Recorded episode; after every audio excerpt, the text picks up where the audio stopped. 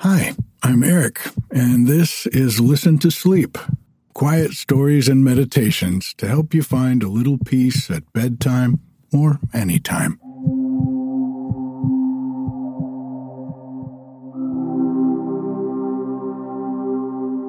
Joe and I just finished up our first week out at the coast.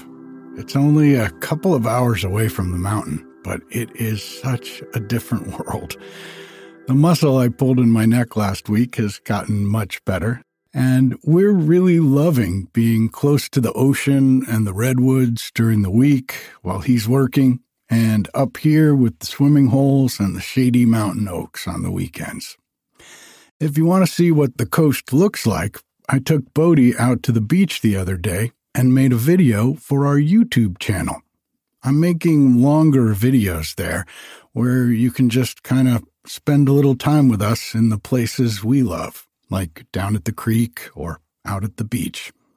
It's about 10 minutes of the sound of the surf, the foghorn, and Bodhi fetching some sticks.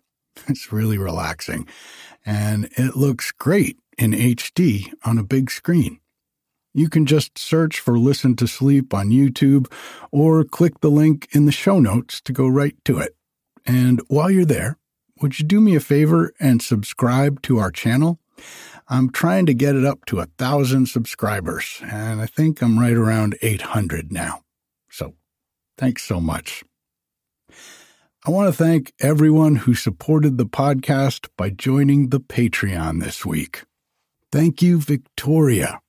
Gavin, Cheryl, Carmen, Lara Stella, Adam, and Quinlan. Thanks so much.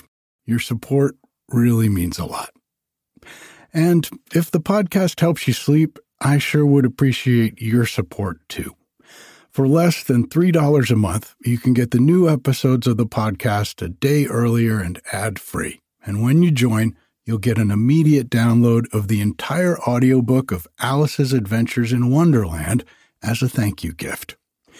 You can get all of this and the other longer books that I read serially on Listen to Sleep Plus on Wednesday nights when you support the podcast for $5 a month. Subscribing to Listen to Sleep Plus gives you access to all the chapters of the books I've read so far, like Peter Pan, Winnie the Pooh, and many more plus a new chapter from the current book I'm reading every Wednesday night. And right now, that is Treasure Island. I know sometimes this might sound like a public radio pledge appeal, but here's the truth it's just me making Listen to Sleep. And the Patreon helps me to continue doing this, knowing that I've got a steady income from all the folks who are chipping in a little to keep the podcast going. You can get more information about all of this at listentosleep.com, or you can just click the link in the show notes. Because Bodhi and I have been enjoying the beach so much lately, I thought it would be fun to take you on a sleepy beachcombing trip with the sound of the Pacific Ocean in the background and the opening chapter from a book published in 1901 called The Sea Beach at Ebb Tide which beautifully describes the seashore and some of the things you might find there.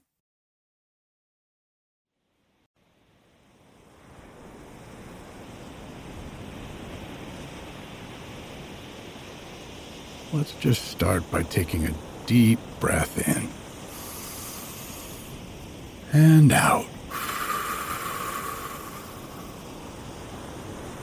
Letting go of the day feeling yourself sink deep down into the mattress with the weight of gravity pulling you down. And another deep breath in and out. Nothing to do, nowhere to go, no one to be.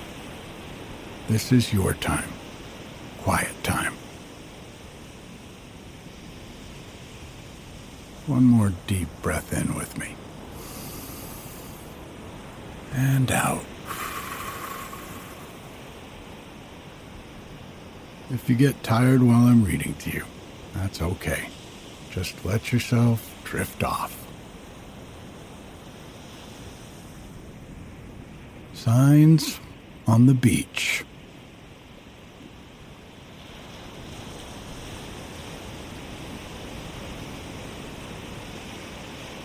The seashore, with its stretches of sandy beach and rocks, seems, at first sight, nothing but a barren and uninteresting waste. Merely the natural barrier of the ocean. But to the observant eye, these apparently desolate reaches are not only teeming with life, they are also replete with suggestions of the past. They are the pages of a history full of fascination for one who has learned to read it. In this history, even the grains of sand have a part. Though so humble now, they once formed the rocky barriers of the shore they stood as do the rocks of today, defiant and seemingly everlasting. But the fury of the sea, which knows no invincible adversary, has laid them low. Every coastline shows the destructive effects of the sea. For the bays and coves, the caves at the bases of the cliffs, the buttresses, stocks, needles, and skerries are all the work of the waves. And this work is constantly going on. Even a blind person could not stand long upon a shingly beach without knowing that the sea was busily at work. Every wave that rolls in from the open ocean hurls the pebbles up the slope of the beach. And then, as soon as the wave has broken and the water has dispersed, the pebbles come rattling down with the currents that sweep back to the sea. The clatter of the beach thus tells us plainly that as the stones are being dragged up and down, they are constantly knocked against each other and it is evident that by such rough usage, all angular fragments of rock will soon have their corners rounded off and become rubbed into the form of pebbles. As these pebbles are rolled to and fro upon the beach, they get worn smaller and smaller, until at length they are reduced to the state of sand. Although this sand is at first coarse, it gradually becomes finer and finer, as surely as though it were ground in a mill, and ultimately it is carried out to sea as fine sediment and laid down upon the ocean floor. The story of the sands is not only one of conflict of the sea and rocks, it is also a story of the winds. It is the winds that have rescued them from the waves and driven them about, sifting and assorting them, arranging them in graceful forms, and often heaping them up into dunes, which until fastened by vegetation, are themselves ever moved onward by the same force, sometimes burying fertile lands, trees, and even houses in their march. The sands, moreover, are in turn themselves destructive agents, to whose power the many fragments which strew the beach and dunes bear ample witness. The knotty sticks, so commonly seen on the beach, are often the hearts of oak or cedar trees, from which the tiny crystals of sand have slowly cut away their less solid outer growth. Everything, in fact, upon the sands is beach worn, even to the window glass of life saving stations, which is frequently so ground that it loses its transparency in a single storm. The beach is also a vast sarcophagus holding myriads of the dead. If ghosts be ever laid, here lie ghosts of creatures innumerable, vexing the mind in the attempt to conceive them. And there are certain sands which may be said to sing their requiem. The so called musical sands, like the singing beach at Manchester by the Sea, which emit sounds when struck or otherwise disturbed. On some beaches, these sounds resemble rumbling. On others, hooting. Sometimes they are bell like and even rhythmical. The cause of this sonorous character is not definitely known but it is possibly due to films of compressed gases which separate each grain as with a cushion, and the breaking of which causes, in the aggregate, considerable vibrations. Such sands are not uncommon, having been recorded in many places, and they exist probably in many others where they have escaped observation. They may be looked for above the waterline, where the sand is dry and clean. We have to do, however, in this volume, not with the history of the past, nor with the action of physical forces, but with the life of the present. And to find this in its abundance, one must go down near the margin of the water, where the sands are wet. There is no solitude here, for the place is teeming with living things. As each wave retreats, little bubbles of air are plentiful in its wake. Underneath the sand, where each bubble rose, lives some creature usually a mollusk, perhaps the razor shell Solen ensis. By the jet of water which spurts out of the sand, the common clam, Mya arenaria, reveals the secret of its abiding place. A curious groove or furrow here and there leads to a spot where Polynices heros has gone below, and the many shells scattered about, pierced with circular holes, tell how Polynices and Nassa made their breakfast and their dinner. Only the lifting of a shovelful of sand at the water's edge is needed to disclose the populous community of mollusks, worms, crustaceans, all living at our feet just out of sight. Even the tracks and traces of these little beings are full of information. What may be read in the track of a bird on the sand is thus described by a noted ornithologist. Here are footnotes again, this time real steps from real feet. The imprints are in two parallel lines, an inch or so apart. Each impression is two or three inches in advance of the next one. None of them are in pairs, but each one of one line is opposite the middle of the interval between two of the other line. They are steps as regular as a man's only so small. Each mark is fan shaped. It consists of three little lines, less than an inch long, spreading apart at one extremity, joined at the other. At the joined end, and also just in front of it. A flat depression of the sand is barely visible.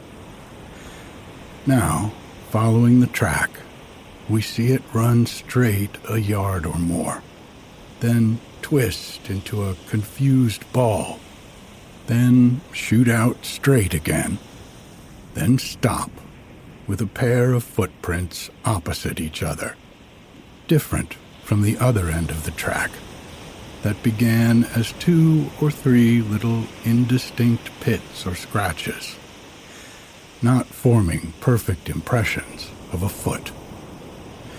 Where the track twisted, there are several little round holes in the sand. The whole track commenced and finished upon the open sand. The creature that made it could not then have come out of either the sand or the water. It must have come down from the air. A two legged flying thing. A bird. To determine this, and next what kind of bird it was, every one of the trivial points of the description just given must be taken into account. It is a bit of autobiography the story of an invitation to dine, acceptance, a repast, an alarm at the table, a hasty retreat. A bird came on wing, lowering till the tips of its toes just touched the sand, gliding half on wing, half afoot, until the impetus of flight was exhausted. Then folding its wings, but not pausing, for already a quick eye spied something inviting.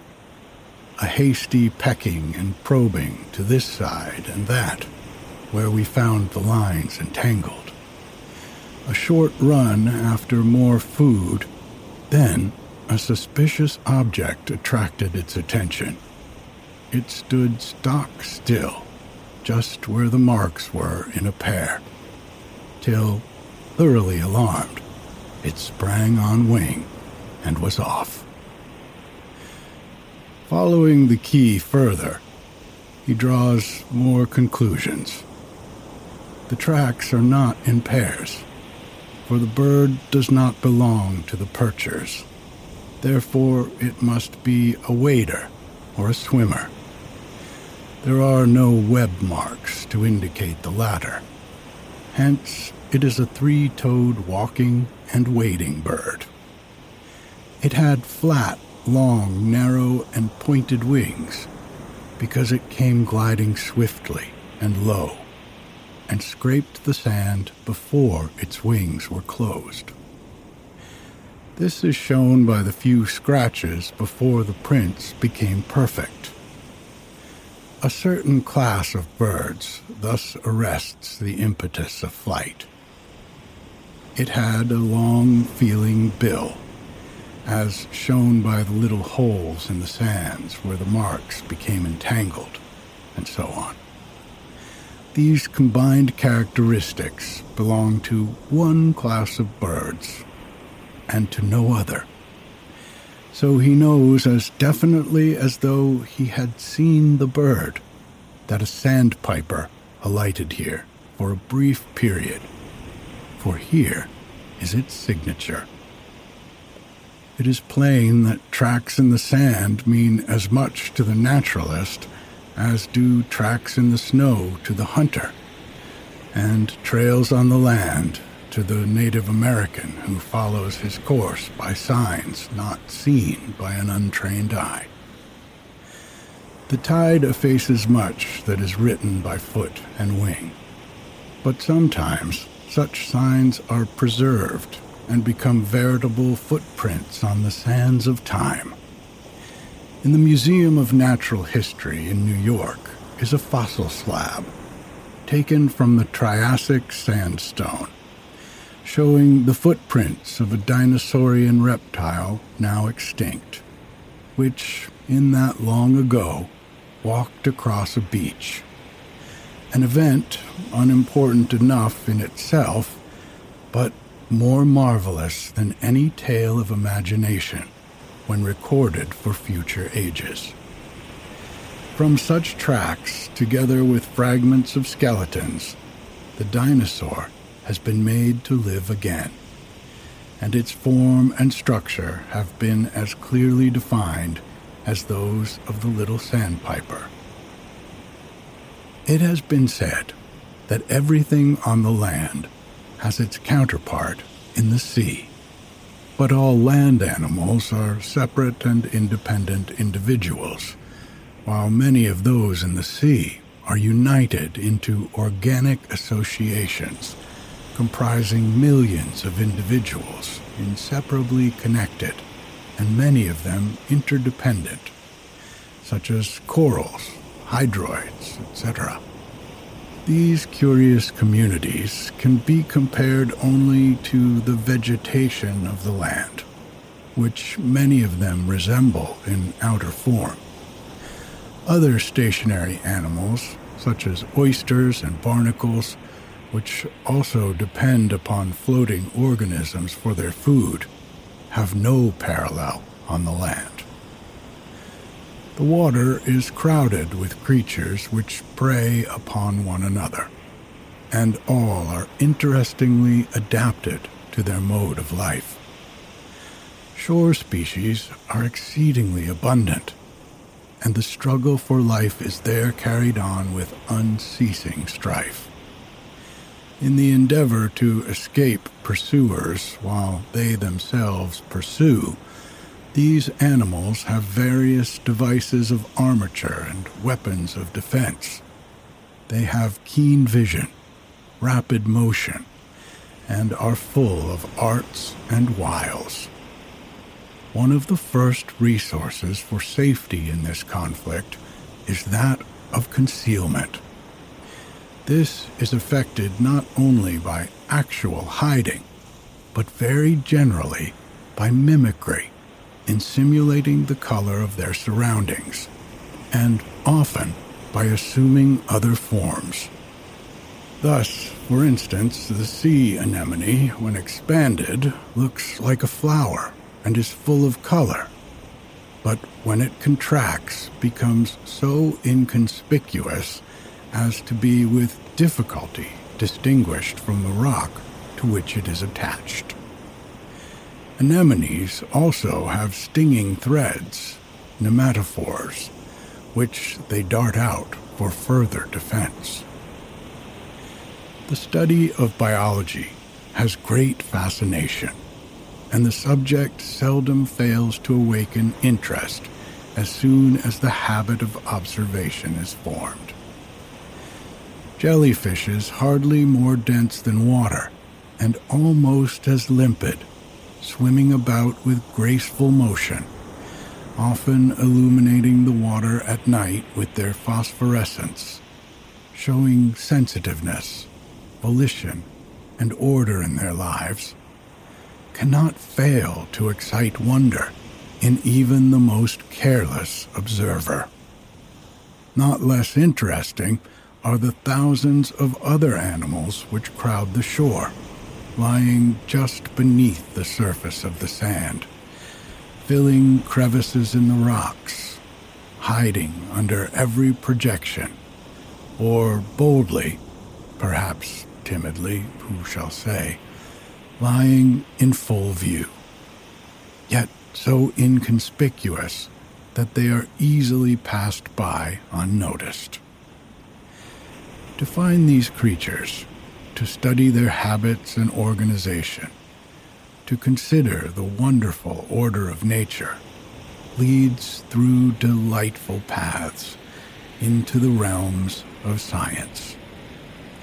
But even without scientific study, the simple observation of the curious objects which lie at one's feet as one walks along the beach is a delightful pastime the features which separate the classes and the orders of both the plant and the animal life are so distinctive that it requires but very superficial observation to know them. it is easy to discriminate between mollusks, echinoderms, and polyps, and to recognize the relationship between univalves and bivalves, sea urchins and starfishes, sea anemones and corals.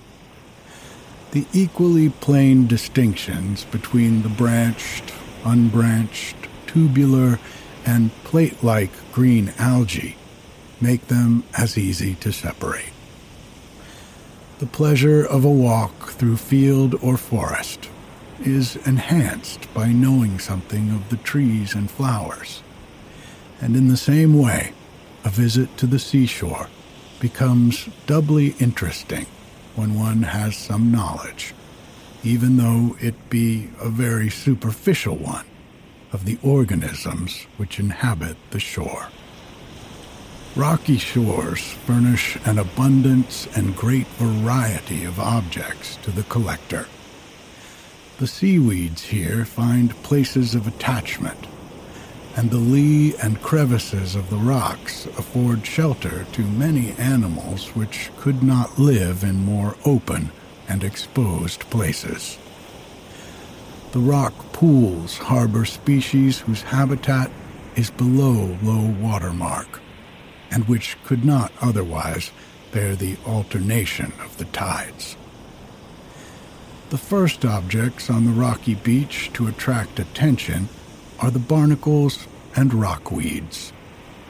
They are conspicuous in their profusion, the former encrusting rocks with their white shells, and the latter forming large beds of vegetation. Yet both are likely to be passed by with indifference because of their plentifulness. They are, however, not only interesting in themselves, but associated with them are many organisms which are easily overlooked.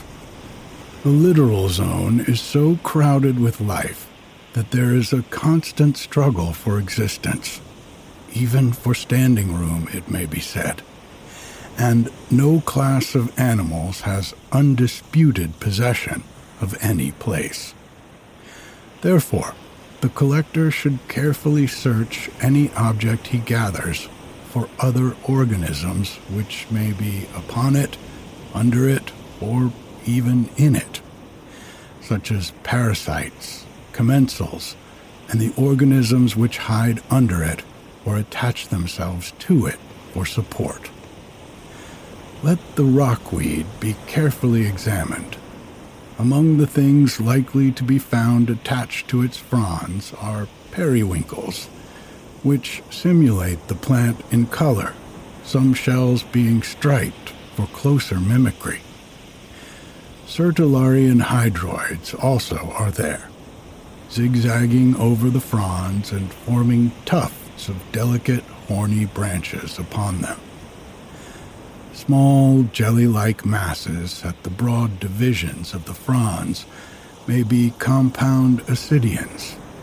Calcareous spots here and there may be polyzoans of exquisite form, while spreading in encrusting sheets over considerable spaces are other species of polyzoa. Tiny flat shelly spirals are the worm cases of Spirorbis, a pocket lens is essential to enable one to appreciate the beauty of these minute forms. Under the rockweeds are many kinds of crustaceans. Perhaps there will also be patches of the pink urn like egg capsules of purpura at the base of the fucus.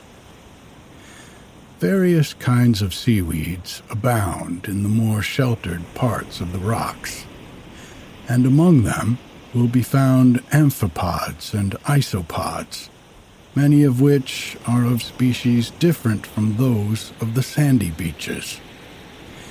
Here, too, is the little caprella, imitating the seaweed in form and swaying its lengthened body, which is attached to the plant only by its hind legs. On the seaweeds, as well as in the tide pool, may be found many beautiful hydroids, and on them the curious little sea spiders, animals which seem to be all legs. Mollusks and other classes as well differ in different latitudes. On the rocks of the northern shores, Littorina and Purpura shells are very abundant. The latter in various colors and beautifully striped. Limpets are also plentiful, but are not as conspicuous, since they have flat, disc shaped shells. When their capture is attempted, they must be taken unawares and pushed quickly aside, else they take such a firm hold of the rock that it is difficult to dislodge them.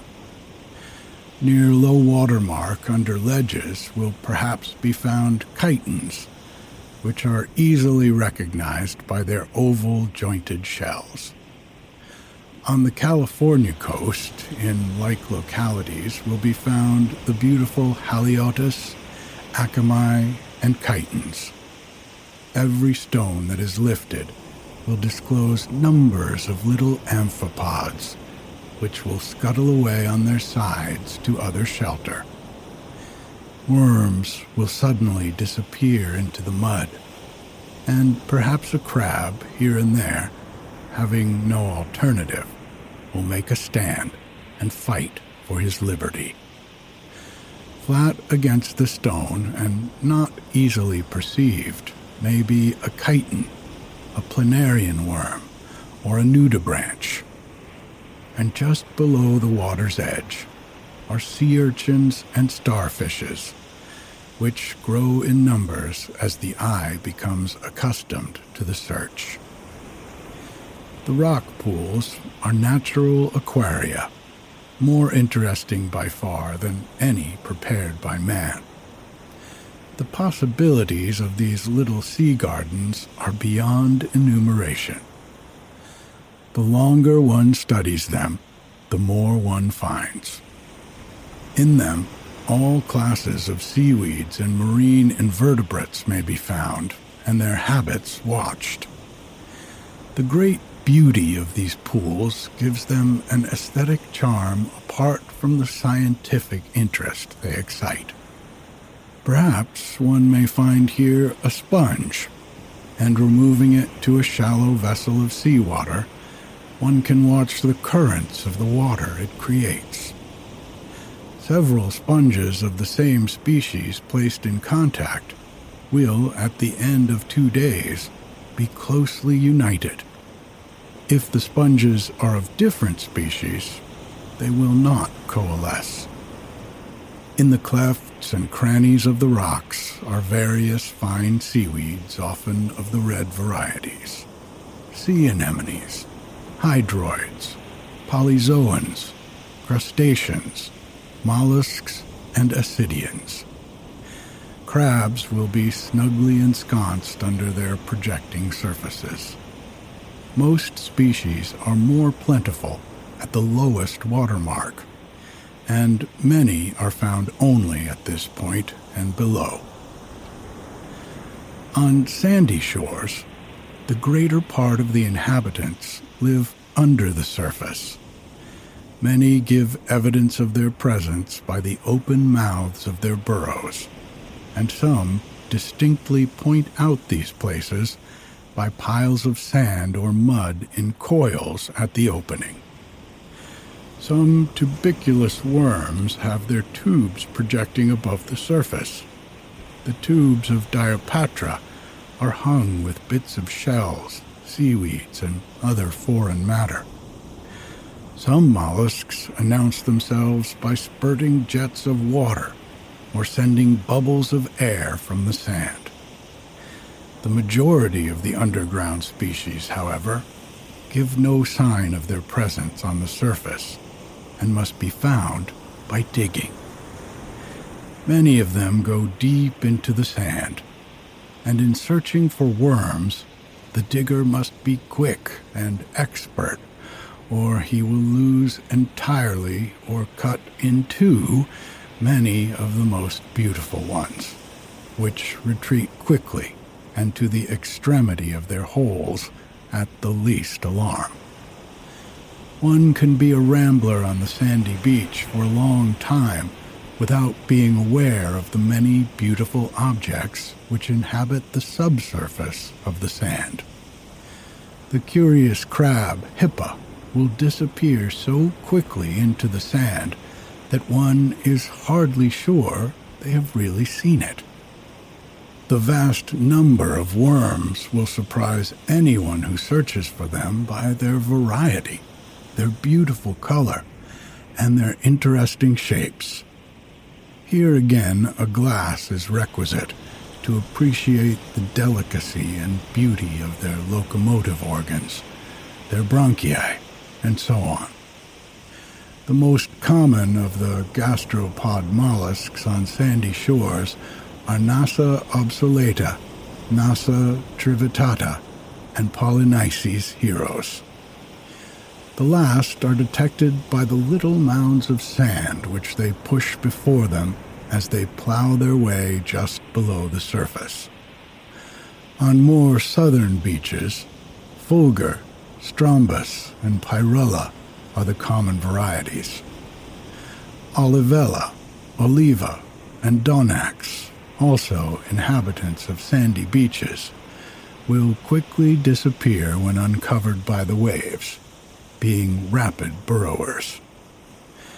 Most of the many dead shells on the beach will be found to be pierced with a round hole, which is drilled by the file like tongue or lingual ribbon of Polynices Urosalpinx, or Nassa, which thus reach the animal within and suck out its substance.